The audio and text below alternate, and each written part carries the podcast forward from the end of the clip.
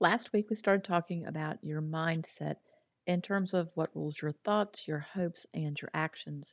There are things you may be doing that will keep you stuck in your grief and stagnant in your life. These are thought prisons. The first one was living in the past versus learning from the past. And today, I'll be sharing the second of the three thought prisons that might have ruled your life before now but in grief is keeping you from moving forward. This week we're talking about control. So find out if you have an issue with needing to be in control, and if you do, what can you do about it? Hey, friend. Welcome to the Grief to Great Day podcast. Do you feel like you're going crazy? Is the shower the only place for you to really cry? Are you surrounded by people, but you still feel all alone? Do you want to be the you you were before your loved one died, but you have no idea how to get there?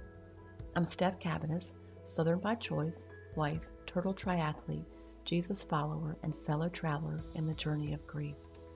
I too struggled to breathe, questioned God and my faith, and thought I would never be happy again. But God took my brokenness and He turned it into a breakthrough so if you're ready to understand how to navigate grief, lean into your faith and take just one step towards healing, then bring your ugly cry, get into a comfortable place, even if that's your bed right now, and let the healing begin. Girl, there's hope for your future. Come on in the house and join me on that couch. I'm Steph, and this is Grief to Great Day. Thank you for being here. I want you to always feel welcomed and heard through this podcast. Hello to everyone listening in Iran, our spotlight country. And in the US, California, you remain the state with the most downloads this week. Grief to Great Day is downloaded in over 80 countries now. This tells me that there is a need to talk about grief and that it is felt throughout the world. So know that whatever country or state you're in, you're not alone as you walk through this thing called grief. I know there are new listeners each week, so if that's you, welcome to the podcast you never wanted to need.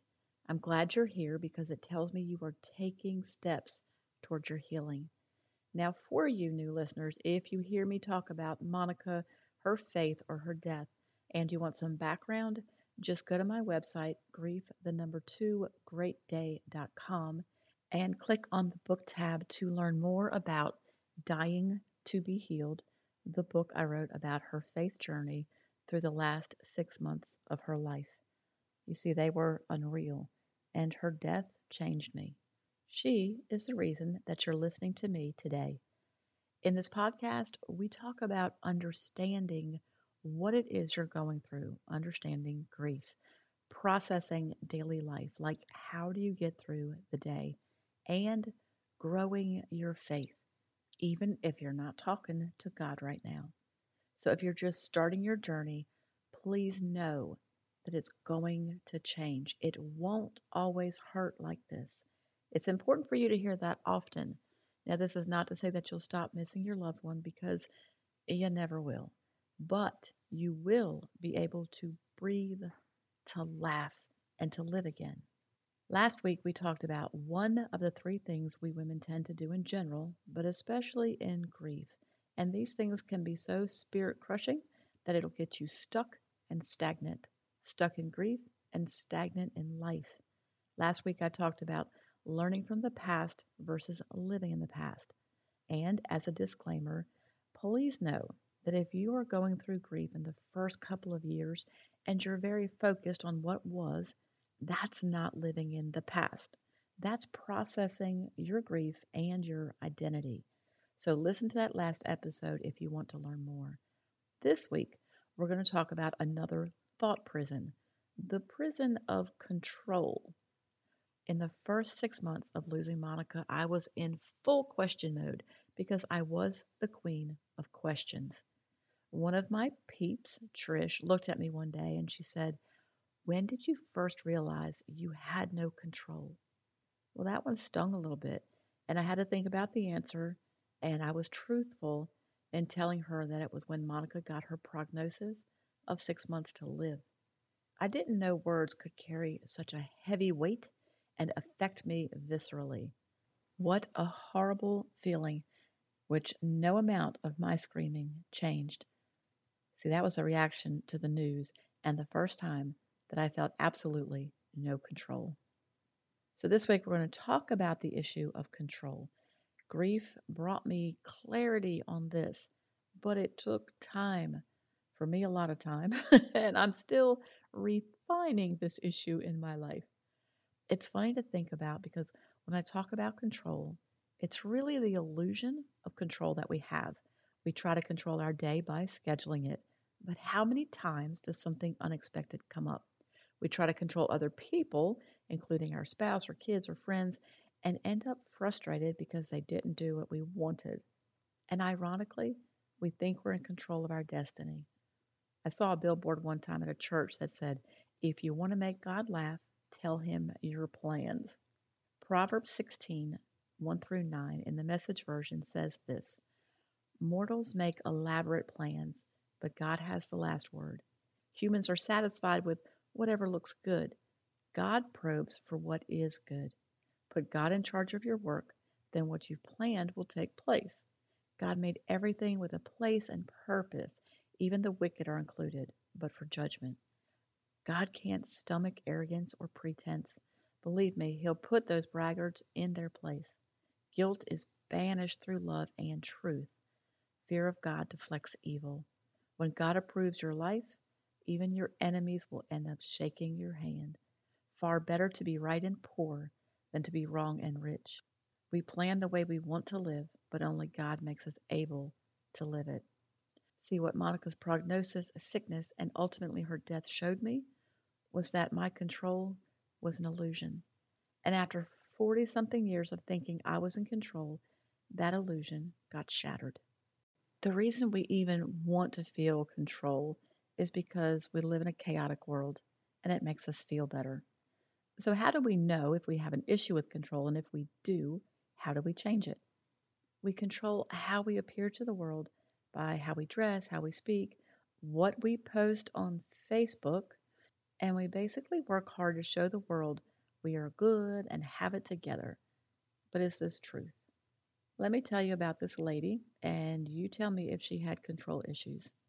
She was ridiculously, ridiculously organized sock drawer, clothes closet, organized by color.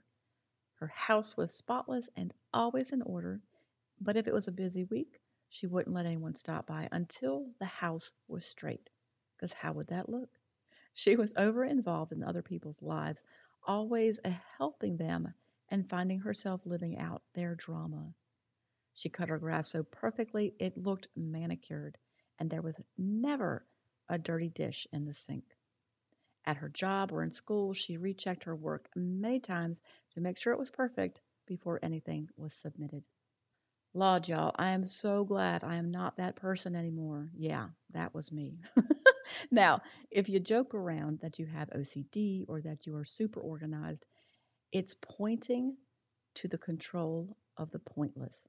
I know that sounds harsh, but in the big picture of life, what does it matter if the towels are hung perfectly? If someone tells you no when you ask for a favor or for help and it makes you angry and resentful because of all that you've done for them, you're not respecting their boundary, which is a control issue. If you cringe at the idea of getting outside of your comfort zone for anything, then where's the growth? If you have great fear or anxiety of what tomorrow holds, it might be because you think you are in control of the future and you've got to keep all the plates spinning.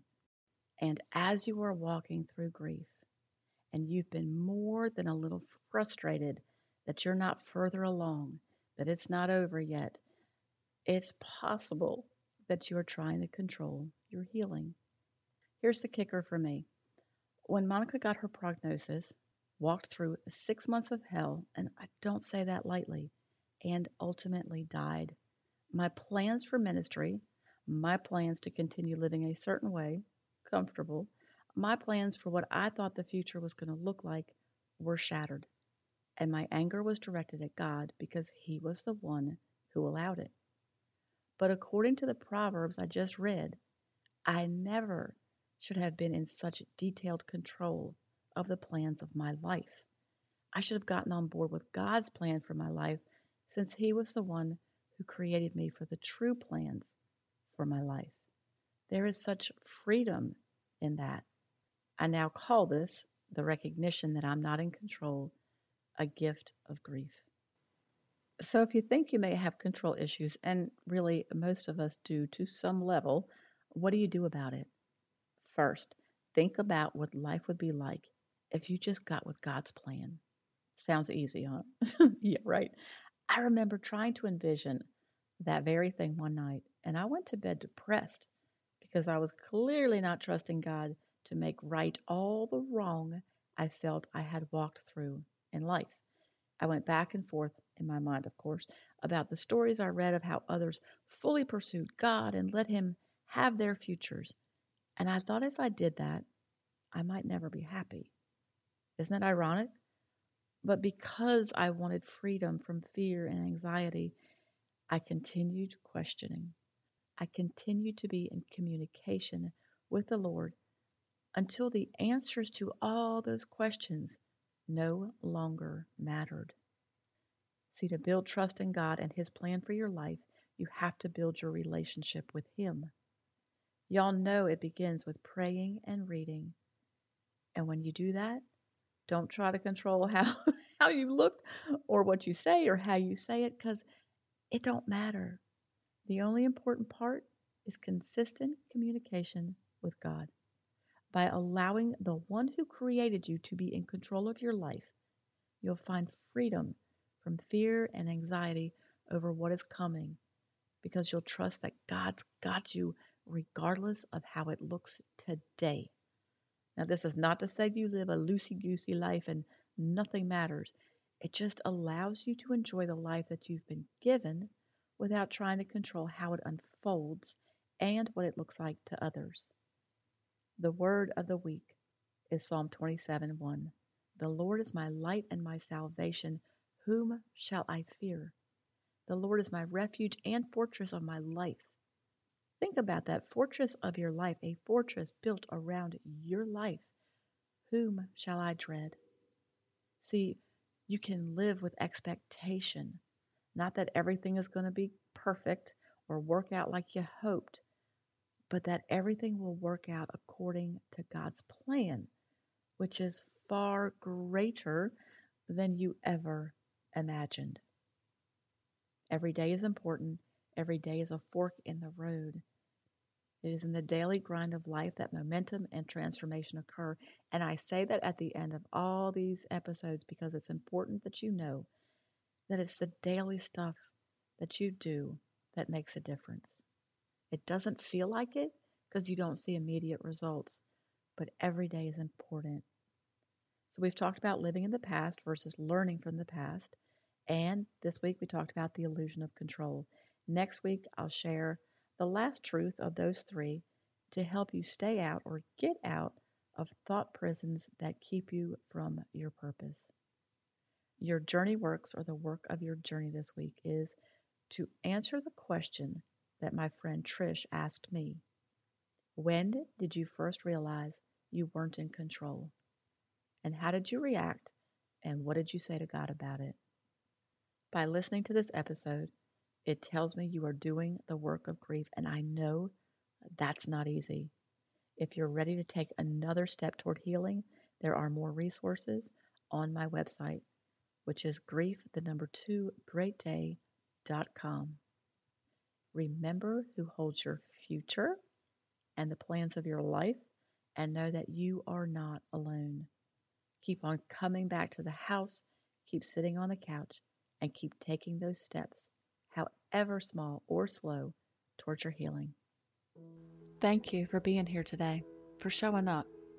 If this podcast has given you hope, encouragement, or helped you in any way, share it with a friend, either in a text or on your social platforms. Also, please subscribe, rate, and leave a written review on iTunes. It's a huge blessing for me to know that you're out there. Lastly, and this is important, you are not alone. Connect with me on the Grief to Great Day website, the link is below, and sign up for our free newsletters. I want to be able to pray for you by name. Remember, grief isn't something you're going to get over, but a great day is something you can get to.